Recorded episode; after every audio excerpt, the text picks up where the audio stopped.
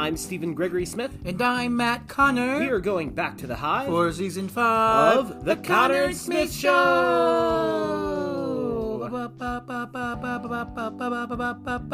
So, what's up with you? Um, nothing. I started a new acting semester with some classes today. Um, Teaching. I just had three implants put into my mouth. The posts, just uh, the posts, right? Just the posts. Uh, I had so much creativity coming out of me that it blew three of my teeth out. Uh, we're still looking for them, but until then, I have posts. they, they sprouted up. They sprouted out, and uh, it's going to cost me, uh, you know, um, what, uh, five figures? Yeah, five figures. Anyway, who cares? Um, I do. Um, we I went and saw Into the Woods at the Kennedy Center. It was a fantastic night a few nights ago. Um, and I just opened the Snow Queen. Yeah. Which has been a fun little jaunt. Oh, good. Um, what's up with you? Um, I am in my day job in event planning season, and it's reaching that overwhelming point where there are 500 plates spinning in the air and seemingly more get tossed into the room for me to catch every day. And yeah, that's fun. We're working on Long Shot episode 5 and 6 concurrently. 5 is currently being edited by Andrew Nason, the genius. Da, da, da, da. And 6 is currently in the draft uh, writing stage. And I've been working on that the past few nights. Lots of other things in the in the makings, but nothing to announce yet. So, without further, now Longshot is including uh, an alumni the latest episode that's in editing right now, so the next one to come out will feature Matt Dice. Yes, he is a major villain, and he uh, will appear in that episode and episode six. So definitely listen to catch Matt Dice in his um, cameo, his cameo role, um, which was very cool to work with him on. Um, yeah, so without further ado, our guest today is none other than the incredibly talented Broadway veteran, Jason, Jason Wooten. We're going to take a quick break and we will be right back. In 1985, Tyler was meeting Justin at their favorite arcade, Longshot. Just as Justin was about to confess his love for Tyler, the world changed. Blending elements of 1980s pop culture and LGBTQIA fiction, we journey through this incredible experience that brings them closer together as they fight against a world trying to keep them apart.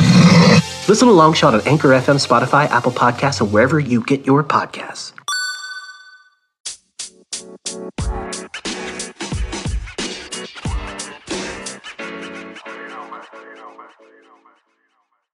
Well, welcome, buddy. Um, I'm sitting here with my husband and co-host Matt Conner. Hey, hey, hey, hey. Hi, Matt. What's going on? Not much, buddy. Good to hear your voices. And we are also here with our producer Ryan Dean Halbrook. Mr. Wooten. Mr. Halbrook, good to hear from you too. That's you nice. too, man. That's a, a nice surprise. Nice surprise. I like it. Hey, where are you? I am currently uh, in St. Petersburg, Florida. I am still at my studio right now. Um, yeah, I, I don't know if you know like how my life has changed at all, you know, but my wife and I moved down to Florida in 2015 uh, because we were mostly doing concerts all around, and we just said, okay, as long as we're somewhere near an airport, that would be fine. Um, and while we were here, we just wanted to leave less and less, and so we came up with this idea to open up a, uh, our own performing arts school. And after the birth of our daughter, I think that was kind of the last thing where we didn't want to leave anymore. So we opened up our studio in 2019, eh, I think was when we opened our doors after a long, arduous process of finding the space and doing all the, the loans and stuff to make that happen and it has exploded since then. We have doubled in size and we're about to double in size again. And we've gone from like, you know, 10 students when we started to uh, over 400 now, I guess. I don't know. It's wow. It's That's amazing. What's the school called? Broadway Arts and Dance Academy. In St. Petersburg. Yes, yes. So Now- Florida, not Russia. Got it. yes, yes, Florida, not Russia. There are some similarities. there, there, there are actually St. Petersburg is a very liberal town. It's, it's like one of the outliers of the rest of Florida. So it's, it's a, it's, it's very artsy. There's, I mean, this is where one of the only two Salvador Dali museums are in the world. Um, the the downtown. When I was growing up here, you didn't go downtown. It was kind of run down. It was all the, it was all the vacancies left by all the old people that had lived here and pretty much died. Um, that's why St. Petersburg is the city that got Florida the nickname God's waiting room because they had all these giant green benches in downtown where old people would just sit and do nothing all day. And uh, you know, like a, a reporter came back here, here in the in the 40s or 50s and kind of gave it that little moniker. But slowly, those people have died off, and so by the time I was growing up in the 80s, the downtown had kind of become run down, and uh, it's had a an amazing revitalization. Um, we saw it happening as we would come down and visit my family that was here, and we saw it slowly happening. And once they got a Trader Joe's, that was finally the the straw that was able to convince my wife to move down here. And she's like, "Well, she's a California girl." What was that like in the 80s? it it was you know like that was like the crack epidemic you know like that was that was the you know the war on drugs it was it was violent it was you know like there was it was it was not a nice place you know like you really didn't go downtown you know like unless you were looking to buy drugs or find a prostitute or get stabbed that was pretty much your options and So there uh, wasn't a performing arts school. So how did you kind of get into that? well we you know we had decided that's what we wanted to do you know my my i didn't grow up going to dance studios or anything like that you know i, I really didn't even decide i was going to do theater until like about my junior year of high school um and so but my wife Is that did. because you were in a show? what's that?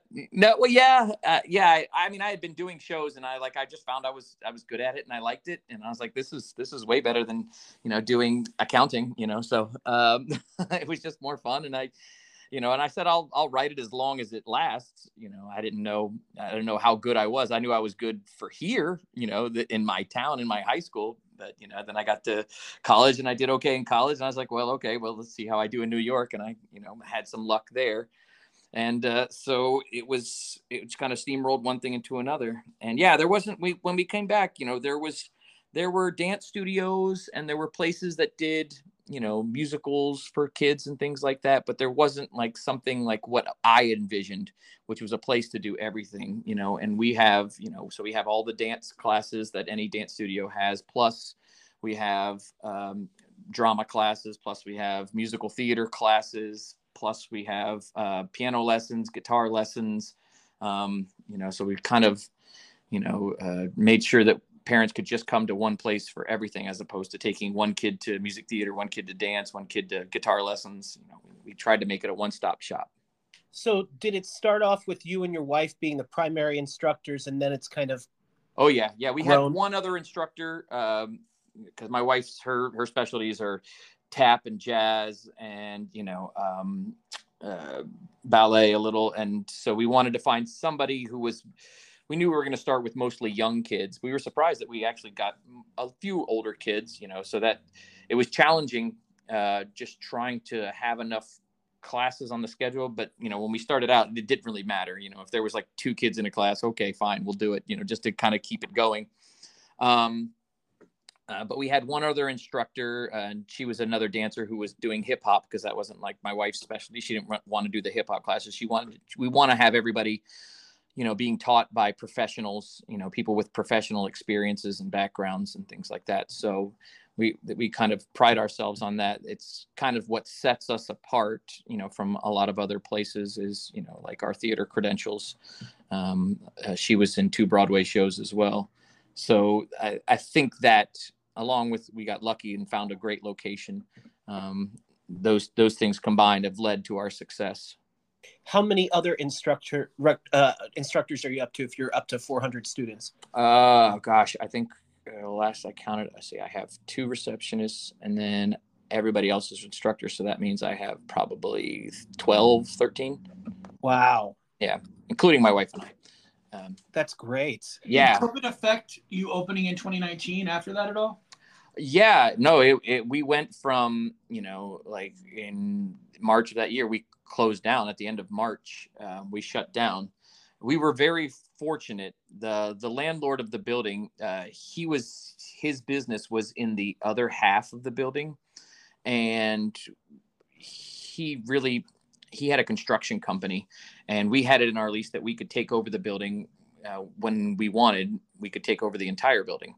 Um, well, uh, he was very generous to us and l- allowed us to forego three months of rent, you know, and just tack it on at the end of our lease. Um, and so it kind of got us through. There was also grants. We we didn't really because we weren't really paying ourselves anything at that point. My wife and I. Um, so like we didn't really qualify for a lot of uh, some of the other grants, um, like the what was it called the PPP loans and things like that. I think we got maybe a thousand dollars. It wasn't enough to really carry much, um, but we we did qualify for some local grants. The the city of St. Petersburg, like I said, really wanted to support the arts and didn't want to see the arts die, so they they actually kicked in quite a bit and got us through. Um, and then we found in August when we reopened. I mean, we got very inventive for the that summer. Um, I, we were supposed to do Into the Woods, I believe, was our, our show that was set to do. So we ended up doing like a uh, like a little summer camp where the kids just wore masks and we just videotaped everything because we couldn't go into a theater and perform. And that was pretty much the case for the next couple of years um, that we weren't able to do that. So we did everything on video. I I ended up writing uh, a musical that the kids videoed, and we did all in front of green screens, and you know it ended up turning out really well. So we just had to get creative, and to get through those times, we you know we still weren't paying ourselves. Luckily. My wife still tours with the Trans Siberian Orchestra, so we had that. I was working at the time at Trader Joe's. And I don't know if you knew what a grocery store was feeling like at that time uh, during the pandemic, but it was pretty much chaos. It was, it was, uh, it was. I not- worked at one myself, my friend. Yes, yeah. So I was, I was there uh, for six years because April actually got the job there. My wife got the job there first. And then when she got pregnant, I was like, well, you're not going to be able to work here after you have the baby. So I took over there. I took over. I got the job there. And so that way we'd have health insurance like while the our daughter was young and until we could uh, afford our own. So I was there for 6 years. And so for the first you know, up until January of last year, the first pretty much two and a half, three years of this business, I was there all morning and then I was here all night. I was burning the candle at both ends, you know, but I knew this place, I knew the potential of this place, and I knew all we had to do was, you know, get through, you know, the the the pandemic. And uh, once we did that, uh, once August came, uh, the floodgates opened in 2020, and everybody just started sending their. They just wanted their kids out of the house. You know, we were in masks still. Everywhere I was teaching voice lessons in masks. You know, I taught voice lessons virtually up until that point, and I still did some of those virtually um, for a while um, which is a lot of fun. I don't know if you've ever had to play piano for a student who's singing two beats behind you because they're on a delay, um, but it's it's a it's a challenge.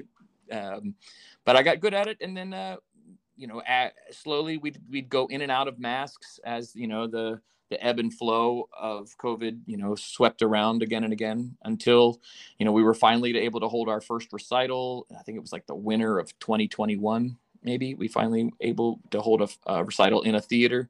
Um, and even then we were in masks up until like the day of the show. And then we said okay everybody can take off their masks do the show get sick and then go come back you know when you're done. Um, and uh, we did that for uh, the next couple of recitals. And uh, after that it's been it's been nice ever since then. But it, it's just grown so quick. So we went to our landlord and said, "Hey, we'd like to take over the the whole building." And he said, "Well, I actually have some health issues and I'm looking to sell the building." So we ended up buying the building instead, which was, you know, really great. Um, it, that's I think it's kind of the only model that a studio can really be successful. Because um, I I kind of think of myself not really in the the performing arts school business, even though that's what we do. Like that's it, it's not enough to retire on. Probably, you know, if if that's all we were paying ourselves, it it probably wouldn't be enough to you know get you to retirement. Maybe you know if like we got greedy with it and like didn't leave the business much, but um, but the real estate business is you know where it could really be at. So and I kind of learned that lesson from other people. We had some really great mentors. Um, my wife's uh, instructor from California in Los Angeles, you know, he was very instrumental in just kind of guiding us, and and some other friends who own studios were also, and to the point that you know we've kind of created a well-oiled machine, but that machine just keeps growing, so you have to find new oil. Right, absolutely. And if someone if someone wants to find you in April studio, they can just go to BroadwayADA.com. Yeah, that's correct. Yes. And can I ask a silly question? Yes. What is it like to watch the Trans Siberian Orchestra? it is it is a spectacle. It, it is like you know it's rock and roll Christmas. It's basically it's if you had a Venn diagram, it would be like one circle full of music nerds and one circle full of uh, heavy metal uh, listeners and one circle filled with people who love Christmas, and they all come together. It's like that central point where like music nerds, uh, heavy metal guys, and Christmas lovers all come together, and uh, so they just created this show. Um, it started off smaller, like they were just doing some theater tours around, and like it just grew so much to the point that now, I mean, they they're one of the they're usually in the top five, some, sometimes top 10 of any tour that tours in the year. And they do it all in two months. They, they do it all in that, well, like not even two months, six weeks. In six weeks, they make as much as, you know, like, you know, uh, I don't know, like some of the top selling artists in the world, you know, they, they, uh, they put together a giant show. So it's a, it's a lot of fun. Um, do they remount the same show from re, like recycling shows, or are they always putting together a new one? Well, they have they have a, a pretty big catalog of uh, discography. You know, like they have I want to say five or six albums. I can't remember how many albums they have out. And what they do is they every year they try and find a, a song that they haven't done in a while. There, there's some that they have to do. You know, they have to do the dun dun dun dun dun dun. dun. That's what the one that made them really famous. Um, and, and Sarajevo 1224. They have a few songs that they they have to do every year. But then there's some of the some of the rest of the canon that they they find and they find singers that are really good. Sometimes it's about finding a really great singer that they like and seeing what voice uh, what what song from their catalog really fits their voice, and so they'll bring that one back uh, just because of that specific singer that sings it so well. Um, and their their vocalists are you know they are insane.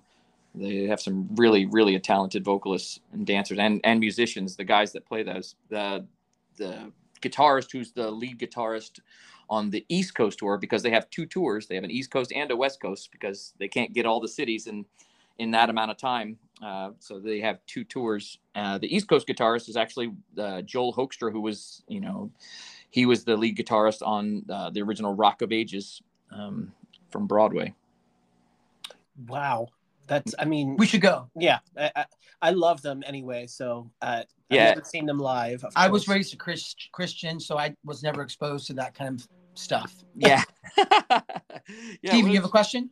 I do i do. I want to rewind back to the 80s uh and early 90s being in florida um how did you come to learn about a little school called shenandoah?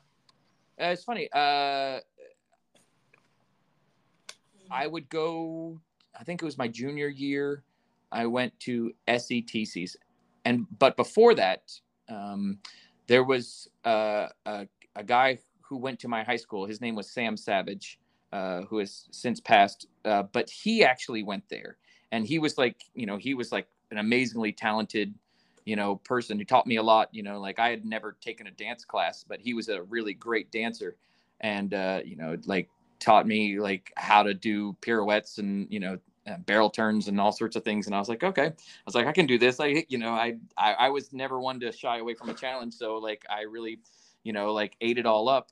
And uh, anyway he had gone to shenandoah uh, a couple years before and uh, but just ended up not being able to afford it. And i think he ended up like leaving. Um, and that's maybe when i met uh, hal and mac and Tom Albert at SETCs when you would go and audition for college. Um, I think I had performed there for a couple years in a row. Um, and they they they basically approached me and offered me a job right out of high school. So right out of like my right after my senior year of high school, I went uh, to Shenandoah to do their summer music theater program, the Shenandoah Summer Music Theater program. And I mean, it, I think we were getting paid what $150 a week to basically work all day in the scene shop and then, you know, help run the show at night. Um, and then, you know, I think maybe a couple of shows in, I got to be in the shows. I did a, I did a couple of the shows. Um, and yeah, that was kind of it. And then from there, they, you know, they really liked me and, you know, helped, you know, get everything together because my family didn't come from money so they had to you know help me you know find a way to finance how i would get there. And so that ended up happening. It was just dumb luck i guess. I don't know. But uh, i was looking for i was looking for schools that were going to show me everything. And that was kind of one of the big selling points of it. There were other schools that i knew you know they were more prestigious. They probably had more you know like famous actors coming out of them. And i was like i, I was like i don't know if i'll even be an actor. I was like, I, I don't know how good I'm going to be. You know, I don't know, but I want to know everything about, you know, everything about the theater, like not just, you know, being on stage and, and singing and dancing or whatever. I wanted to know everything about backstage. I wanted to know everything about like what it takes to create a show, writing music. And, you know, I wanted all of those things. And so that's what I, I really, really attracted me to the program more than anything else was like the well-roundedness of it. And i like the i like the concept of the one-man show that you put together. Um, and it's crazy you know like i thought when i left shenandoah i thought ah oh, you know this is all great. I was like but now like i'm really i'm just really going to go try and be an actor. I'm probably never going to use all that stuff that i learned. And lo and behold as soon as i open this place i use all of those things. What, was, what was your one-man show called it was like soulmates, I think. Soulmates. Oh my gosh. You know, I think downstairs in my trunk, I think I have every single program from oh the White Man shows. Gosh.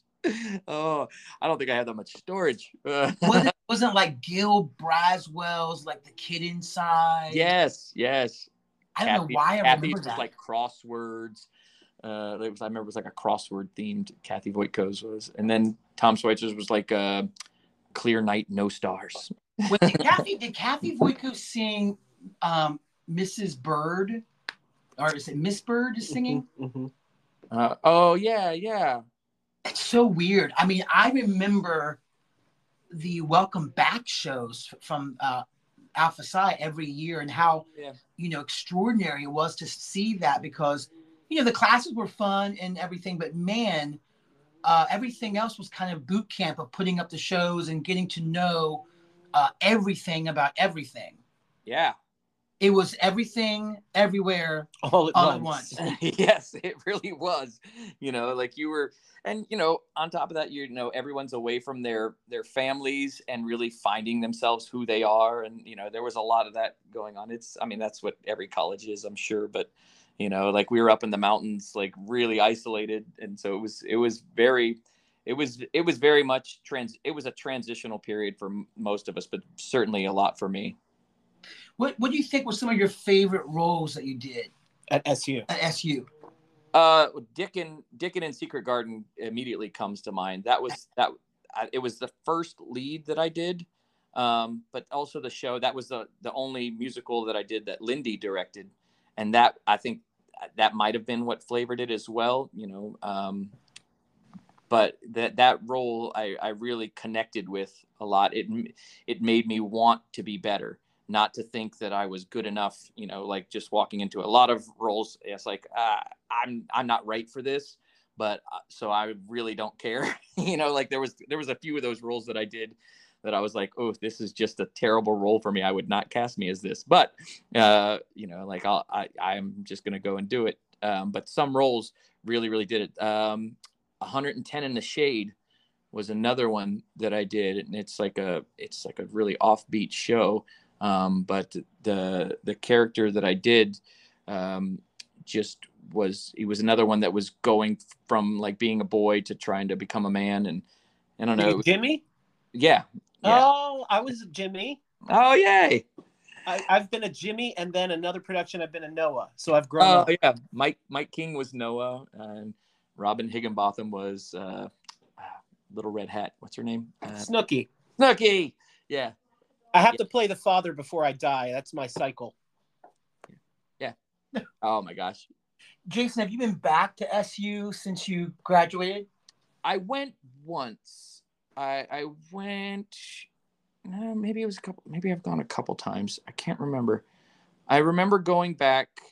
Uh, I, I remember Mike King was doing a show, and I don't even remember the show. I do remember going to see South Park, the movie, in the theater. So whatever year that was. Oh gosh, I was there. yeah, I can't remember what what was what, show was that that I saw. Him and Robin were doing a show, and I cannot remember what it was. Um, but I knew I went back for that. Um, Was it during the summer? Yeah, it was. It was during a. It was a summer musical production. You know, because Robin, I, I, I'm, she probably still goes back there. I'm sorry. My wife just opened the door. Let me close this. Uh, people are leaving the studio right now. We just Uh, talked to Robin um, and and Rick. I don't know if they do still go back. Do they? I, I don't know. I haven't seen. I haven't seen them go back, but uh, because now that Hal's gone, you know, who knows? If the, let the people know. Yeah. Well, um, when you were graduating, what year was that? Uh, 1996. So in '96, when you were about ready to leave, did you already know that where you wanted to move to and how and what you were going to do? Yeah, I, I knew I wanted to get to New York uh, right after right after I graduated uh, because I had done Shenandoah Summer Music Theater for the past, you know, uh, I guess like two. Or, I did three years of it. Out of my four years there, I did it. I had done it. Uh, I did it after did it before my freshman year. I did it after my sophomore year and after my junior year. So I had done Shenandoah Summer Music already. I had a lot of that on my resume. So I was lucky enough that. Um, I was working for the Office of Admissions as my my job, uh, my work study, and uh, I became really good friends with the guy who was the head of the admissions office. And so they started sending me um, to different conferences to basically set up the booth for Shenandoah. Um, so they would pay pay me basically pay for all my travel and everything to go to these different conferences and just talk to students and attract new students to Shenandoah. And while I was there, I was also able to audition for, I think it was at SETC, where they'll do a bunch of auditions. Um, and I was able to do an audition for the Mac-Haydn Theater, which I had never heard of. But you know, I liked the season that they were doing. They were doing Brigadoon, Grease, um, uh, Crazy for You. Um, I'm trying to think of what other shows that they were doing. Um, but they, they they had like a really big season uh, planned, and so it sounded like something fun. So, and uh, so I did that, and I left, and I knew it was in New York. That was the other big thing. I was like, okay, I, it was like you know two and a half hours from New York, I think, and so I was like, well, that'll be a good place for me to transition, and Isn't that theater in the round? it is. It is like it is theater on a postage stamp. I mean, it. I I, I tell my students, I was like, this this room is bigger than that stage, but I, and it's. I learned I learned something very valuable, you know, doing those shows. I learned that the audience doesn't care so much about the spectacle sometimes, as long as what's being put in front of them is done with honesty. And as long as we as the actors all believed and saw the world around us the audience kind of sees it too. I don't know. I, I was always i was always kind of amazed by what they were able to do on that little teeny tiny stage um, in the round. Um, so that was that was a very you know kind of uh, growing point there and while i was while i was there I uh, met a friend uh, who was also wanting to move to New York. I met a few of those, and so I was like, "Let's see if we can find an apartment together." And his brother was living in New York, and I was lucky enough to um, room with Rick Conway and Stephen Watkins uh, when they were living in Queens um, for like the first couple of months until we were able to find an apartment. Two other Shenandoah people. That's awesome. Yeah, What was your journey into your first Broadway show? Now, I, I might be wrong, but I think you might be one of what uh, the top. I mean, you have what eight to ten Broadway Eight. I, I finished at eight. I stopped at eight. I don't know. Kathy's catching up. I think Kathy might be catching up to me. I don't know. She's she's close. So you got the gold and she's got the silver. Yeah, maybe. I don't know. She, we're close. We are like we're neck and neck. Hey, Jason, if I remember correctly, weren't you in a show with a guy I went to high school with, Casey Good and Justin Patterson? yes. The uh, uh, Justin wasn't in the show. No, maybe Justin came in at the very end. I can't remember. Uh, was Justin Footloose? Footloose? Yeah, Casey. Yeah. Ca- Casey and I met on Footloose, which was my first Broadway show. Which is funny. Like that whole audition process was, you know, um, a story in itself. You know, I had I went to the initial, you know, calls for Footloose, and I think they were hold. I can't remember which theater that they were holding them in. It was it was one of the old theaters. Um, I want to say it was maybe the one that Phantom or Les Mis is in, and um, or was in, and uh, they we were auditioning on the stage of that of that theater, and it was kind of like a it felt like kind of like a stunt, a spectacle that they were just trying to like drum up press for the thing. I was like, are they really going to cast anybody from this? Anyway, so I went and there was thousands of people and I got kept for a while and you know, I'm not like a crazy strong dancer, you know, so eventually I got cut from the from the dance portion because they were really just looking for like some strong dancers because they had all the the singer cast pretty much lined up. Anyway, so that was my first audition. And then uh maybe uh, 6 months later, you know, uh, they start seeing people again and so they kept calling me in again. Um and again and again and again and again. Uh, so, like, I think I had gone through six or seven rounds of auditions for the show. And uh, at, at this point, I had told my agents, I was like, I don't want to leave New York. You know, I had.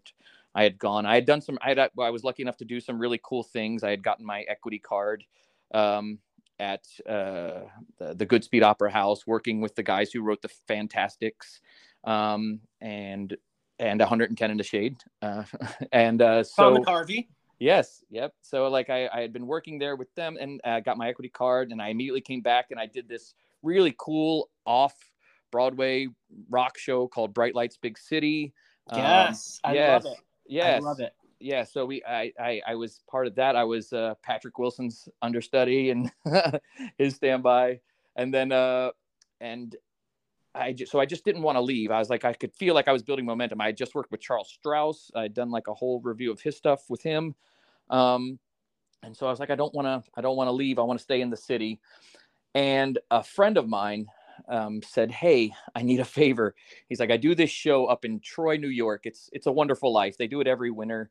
And he's like, "I always play, you know, uh, George Bailey's uh, little brother." And um, I, he's like, "But I can't do it this year." He's like, I, I, I can't." He's like, "I'm not only am I getting too old." He's like, "I just can't do it.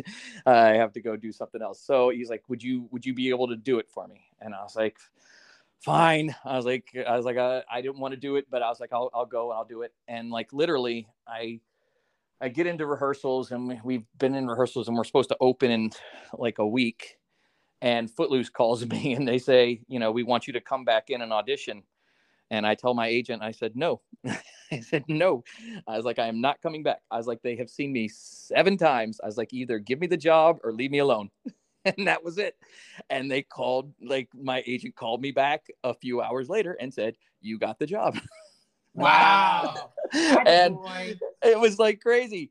So now, like, I have to like try and, you know, get out of like, you know, like the show that I'm in. And, but luckily they were very gracious. They were understanding. I helped, you know, because they wanted me to come the next day. They wanted me to, they wanted me to start rehearsals for Footloose the next day. And I was like, okay. So I, I, um, I helped my understudy, the, the, one of the young kids that was there. I helped him as much as I could and got him like up to speed and packed my stuff and went back to New York. And I actually had to live in Mike King's apartment because uh, my apartment had been sublet until the end of the year. So it was uh, kind of a So crazy experience. So you're finally on Broadway, but you're sleeping on a couch. Yeah, well, I'm sleeping on Mike King's bed because they were gone. Him and him and Robin, I think, were off doing. I think they were touring with Kenny Rogers at the time, which I ended up doing also. Strangely enough, like they were that- touring with. that job come with chicken. it should have. Why? Because of Roasters. Kenny? Rogers. Oh, Yes. Ryan. yeah so yeah so it was it was crazy um and that's that's kind of how it all started and just from there once it feels like a little club you know like the broadway community you know like they're always very accepting but once you're in it you know it, it just you get you get more uh tuned in to what else is going on you know because everybody else there is also tuned in um And then you lot tuned out at one point in this wonderful Broadway uh, chapter. When did you run to Vegas? Not run. When did you go to Vegas for the sit down of Rock? It's so funny because after, so I had done, I went, went from Footloose pretty much immediately into uh, Jesus Christ Superstar, and from Jesus Christ Superstar pretty much immediately into the Rocky Horror Show, like all three Broadway shows back to back to back, you know. So like, and I would, and, and like my career was like peaking, you know. I, you know, Spike Lee, you know, was doing the movie Rent. He was trying to put together the movie Rent, and he cast me as Mark in Rent and then the mu- the movie didn't end up getting made because the, they didn't want him to make the movie. They didn't want Spike to make the movie, so he didn't get the deal. So that means I didn't get the deal. Yeah. Oh yeah. I I went through like an entire like I mean so many rounds of auditions. I had I I sang the entire show with Justin Timberlake. He and I sang. He sang Roger and I sang Mark. It's like surreal with Spike Lee going around you like with his hands like he's doing the camera. It was very strange, but so my career was like on this peak. I I I I had to end up like you know I was on the cusp of turning down Rocky Horror the, to play Riff Raff because I was waiting to hear from this movie, and then I got the movie, and then the next day they said nope, sign your Rocky Horror contracts because the movie's not happening now. Wow. Uh, so it was, but it, you know, I had a lead in a Broadway show to fall back on, so it was not, you know, it was it was it helped cushion that blow. Um, but then, uh, you know, September 11th, 2001 comes around and uh, everything shuts down.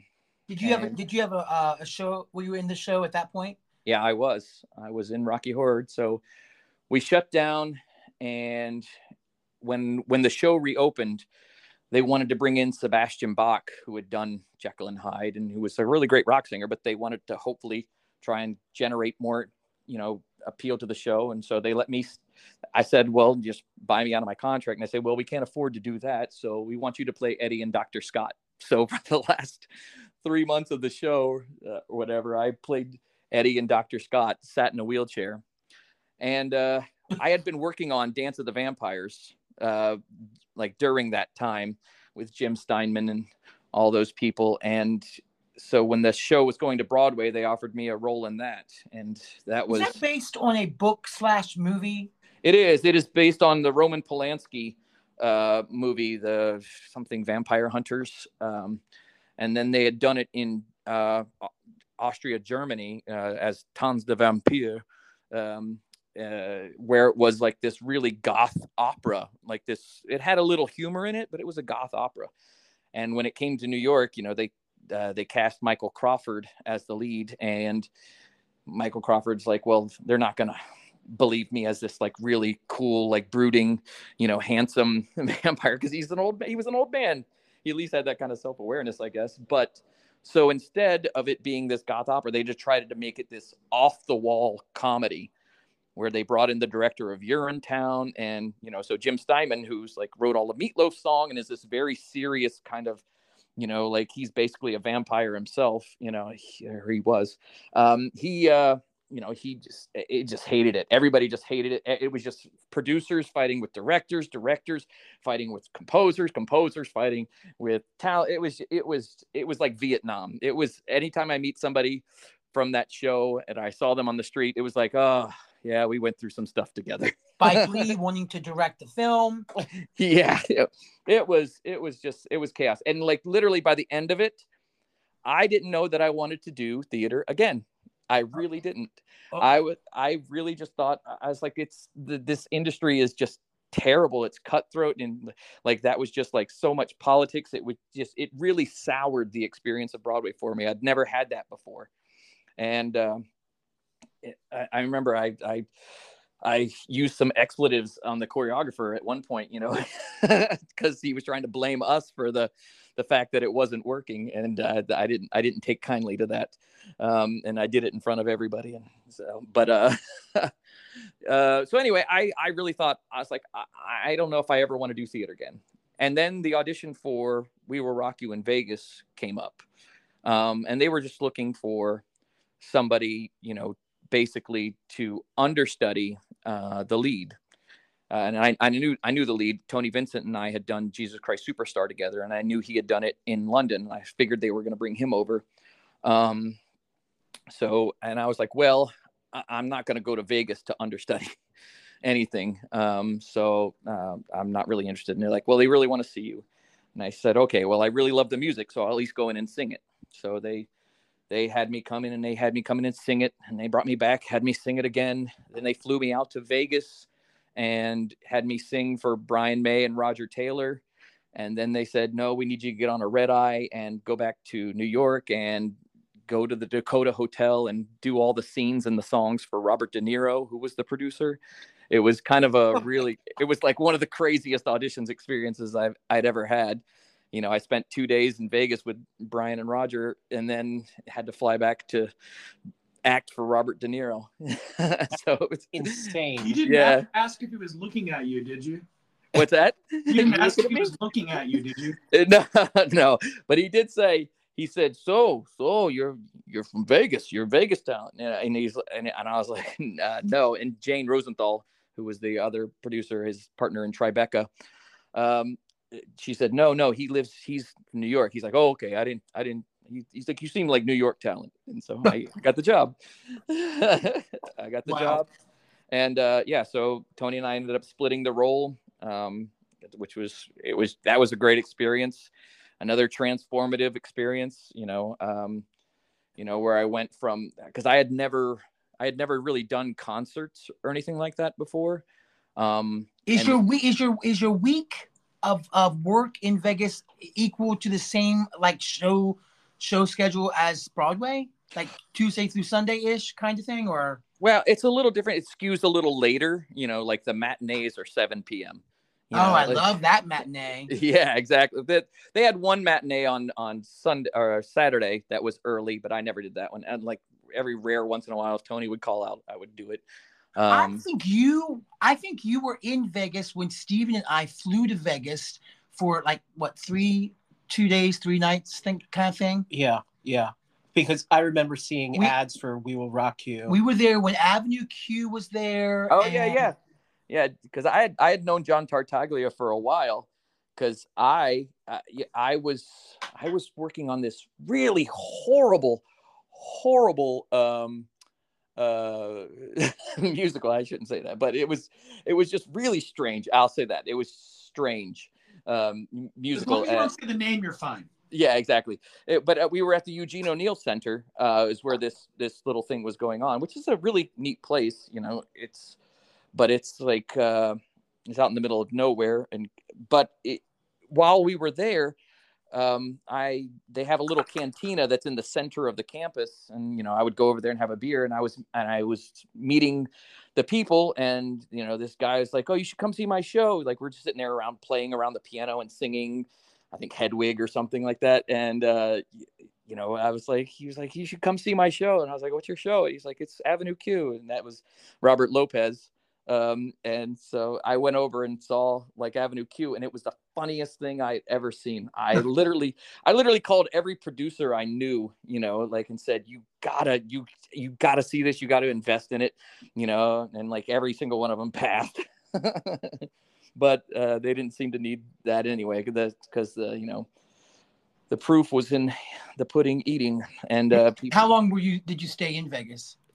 Two years uh just about um i what do you there do when you're in Vegas?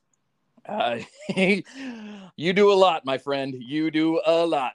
Um, it's it's amazing. You know, our it, we when we went out there, we were supposed to do ten shows a week uh, for the the the, sh- the We Will Rock You. Um, it ended up getting cut down to eight shows a week, but even still, we were splitting the show, so I only had to do four shows a week. I mean, granted, it's Queen music and it's it's difficult to sing, but it wasn't hard for me. I I I I the stuff that I was singing in there was was you know became really just second nature for me. So that left a lot of time to have fun and go out and and I know a lot of the cast that we were with. Um, you know, I had it in my contract that no matter how many shows, if they took it down to, I I got paid the same as if I was still doing my five shows a week. You know, but the a lot of the cast members, the ensemble, you know, they went out there under the assumption that they were going to be making this, and then when they cut it down to eight shows a week, they basically lost twenty percent of their paycheck. Um, so a lot of people left a bad taste in their mouth, and they left the show after six months but I did my best, you know, because I was still making my salary, which was even more than I'd ever made on Broadway, and you know, tried to like take the cast out like all the time and throw parties, and so it became a it became a pretty wild and crazy fun time. Um, like towards the towards the end, um, I, I went through a marriage while I was out there, um, so we were we both just kind of grew apart because she was on tour and I was in Vegas, and then it just kind of just fell further and further until you know I was kind of you know reborn, and I was like, you know what, I have not really gone out at all while I've been in Vegas for those first I don't know eight months, six, seven months, and then I was like, you know what, let's uh, let's live a little, and and then live I did. and then and then did you finally get make your way back to New York? I did. It did. another another one of the craziest stories I, I probably have on my time in New York. Um, I I had put my notice in because uh, the show that I had been workshopping in New York before I left for Vegas was supposed to go to Broadway, and and I I was surprised by it. to be honest. I was like, I don't know who's putting the money. And well, it turned out the guy who wrote the show was putting his own money into it. And that guy's name was Joe Brooks, um, the guy who wrote You Light Up My Life. Um, anyway, the show was called um, uh, In My Life. Um, and it was absolutely nuts. The the script was crazy. The songs were he had he was a really good tunesmith. You know, he wrote a lot of jingles back in the 80s and made a lot of money doing that and he made the film "You Light Up My Life," um, like which is an independent film, and he made a ton of money from that and from that song. Um, but he had kind of lost his mind a little bit. He he suffered from Tourette's and you know uh, uh, like uh, maybe like epilepsy or palsy. I don't know. I don't know. He had like some kind of afflictions, but he was kind of like a loose cannon a little bit. And uh, I had told him after the first, you know, kind of reading i was like you need to bring on somebody else. You can't direct this yourself. You know like it, it's it would be a mistake for you to write it produce it and direct it. You know i was like i know like there's people out there you know who could probably do that. I was like i just don't think it's i think you it would behoove you to have somebody else to like you know bounce things off of. Anyway so we when i i left vegas to come back to do another reading of it before it was going to go to broadway and when I came back, the show was the exact same as I had left it. And I said, I can't do this. Uh, I was like, I'm sorry. And so I immediately called the producers of the show and We Will Rock You. And I said, Hey, is it too late to come back? And they said, No. And, you know, so they, and they ended up uh, having me take over as the, the role completely. Um, so I ended up doing seven shows a week then um, in Vegas. Wow. Um, until, until the end. And then, uh, yeah, so uh, that was, it was, uh, and then it comes out that Joe Brooks, you know, was basically having young girls come back to his apartment and molesting them. And uh, it, his son, like, I guess, killed a, a model in like a fancy Soho hotel and went to jail. And then all of the all the stuff came out about Joe like you know molesting these girls during auditions, and he ended up killing himself. Oh my, oh god. my god! like it's like it's absolutely nutballs. I mean, he called me. He called me up yelling at me when I told him that I wasn't going to come back to do the show, and he was like, "You're making the biggest. You'll never work in this town again." Blah blah blah. You know, he's like, "You're making the hugest mistake of your life. I can't wait for you to watch the guy who does the role take his Tony." And I mean, he's screamed.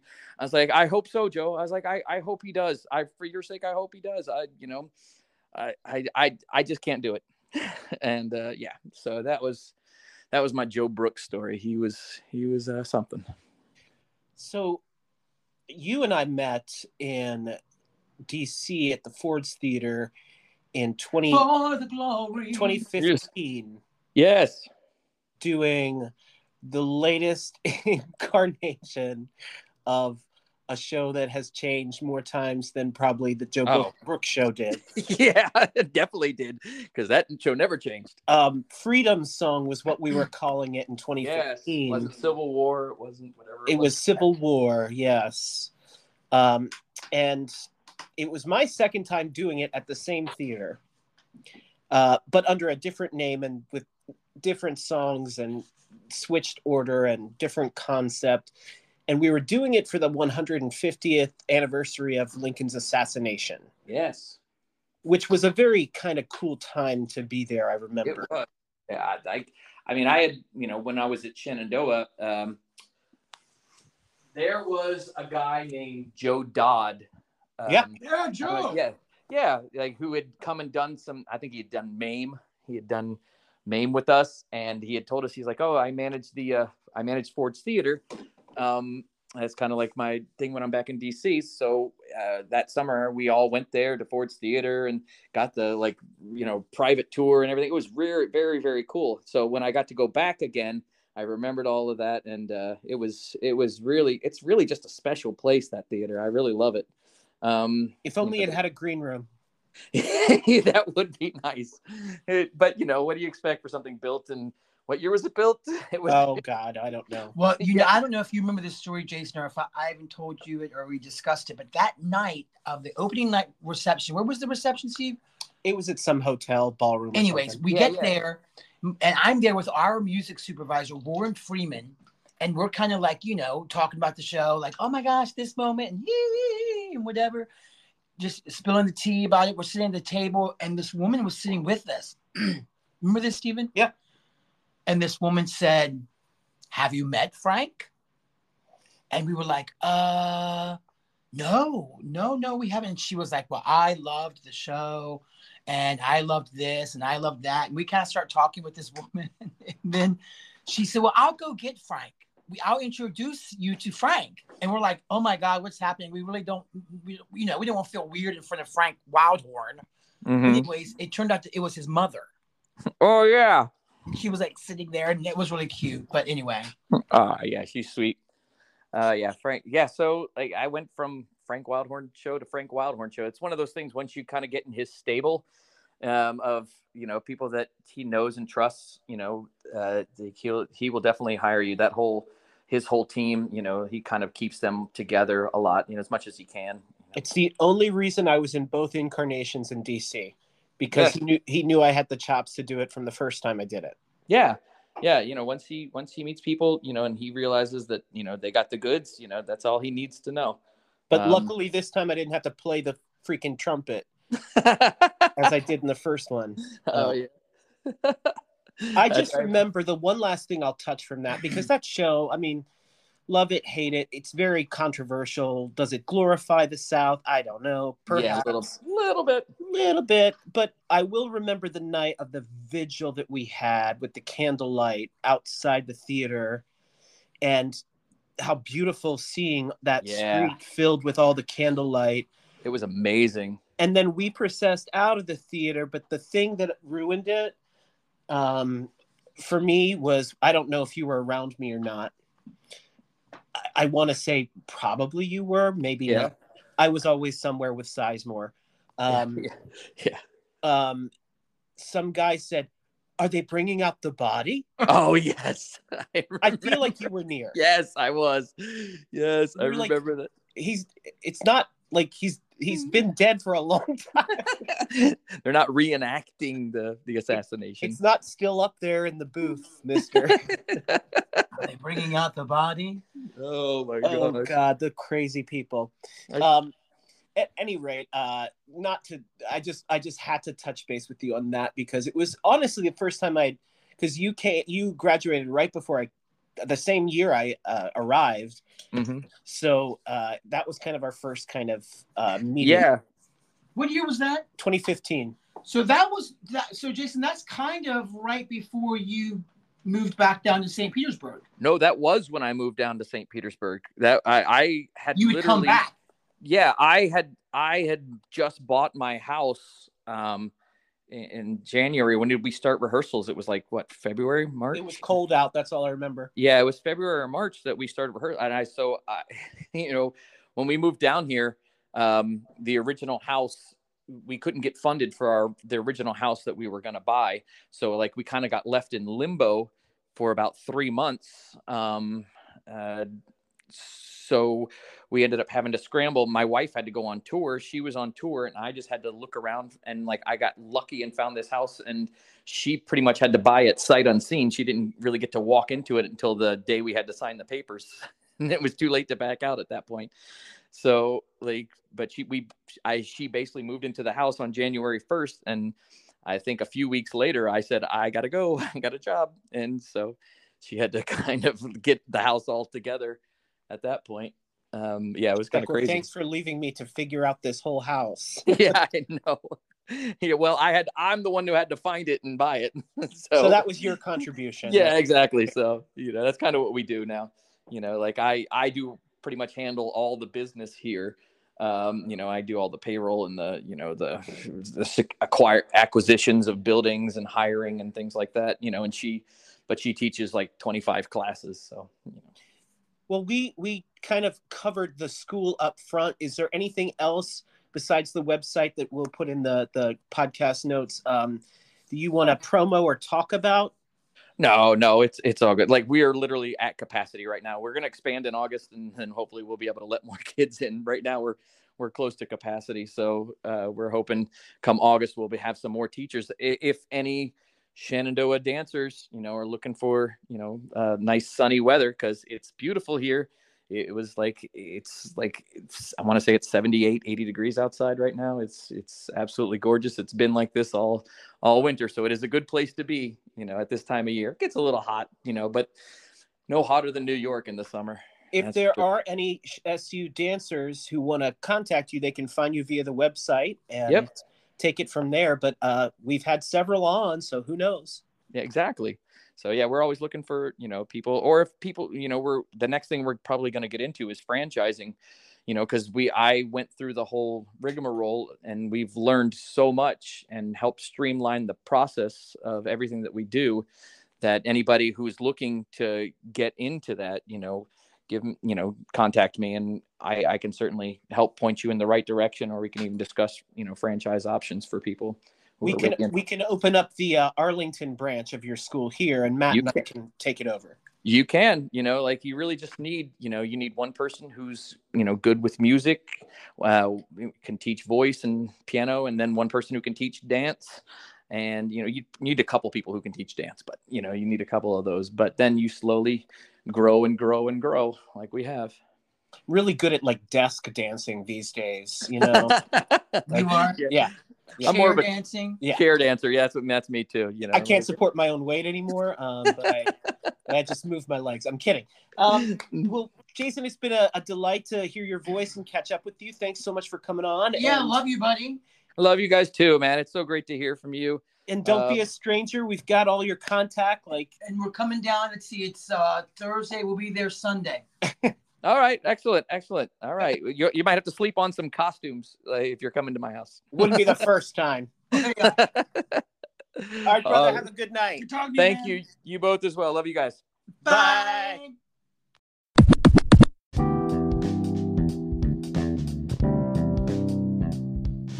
Thank you, Jason. Thanks so much for talking to us, Jason. It was a blast to catch up. Yeah, and best of luck with everything. It sounds like you've got a lot going on as always. Yes, absolutely. Um, so, till we meet again, my friend, uh, if you want to learn more about us, please visit www.connorsmithmusicals.com. Uh, you can follow us on social media under Conner and Smith on Facebook, Instagram, and Patreon, and TikTok, and yeah, we do have a Patreon page. If any of you, thank you to all of our Patreon supporters for sustaining us with your gifts. Um, if you want to check into what it means to be a Patreon supporter of Conner and Smith, uh, we'll put that link in the podcast notes. Thanks so much for that. Um, and oh my gosh, there is a helicopter. There's been lots of helicopter activity tonight. We live really close to the Pentagon, but there's a lot, and it's right outside our house. Anyway, um, there is a Discord board if you want to check it out, leave photos that you don't want on normal social media. Um, check out the Discord board. It feels like a safer little space. Say hi to your alum, join the group. Lots of friendly folks in that room. Thanks to all who participate on the Discord. We love it. We love to see it. Um, and other than that, uh, I guess just we will we will keep rolling out episodes and we have a whole bunch more to record in the next couple weeks trying to keep tracking down everybody we want to talk to and if you're listening and we haven't talked to you yet and you want an interview with us We're us coming for you. yeah just send us a little note. Um, we'd love to talk to you. We'd love to broaden this experience. There is an alum reunion event april 1st at the fred glaize studio theater at su um, I, I think the alum office has details on the website if you want to check that out or message me if you want more details we're still not sure if we can make it or not. Our schedules are a little bit nuts, but um, we just want to keep passing on the information that it is an SSMT alum event. So if you've been in SSMT, go check it out. Um, all right, that's all for now. Bye. Bye.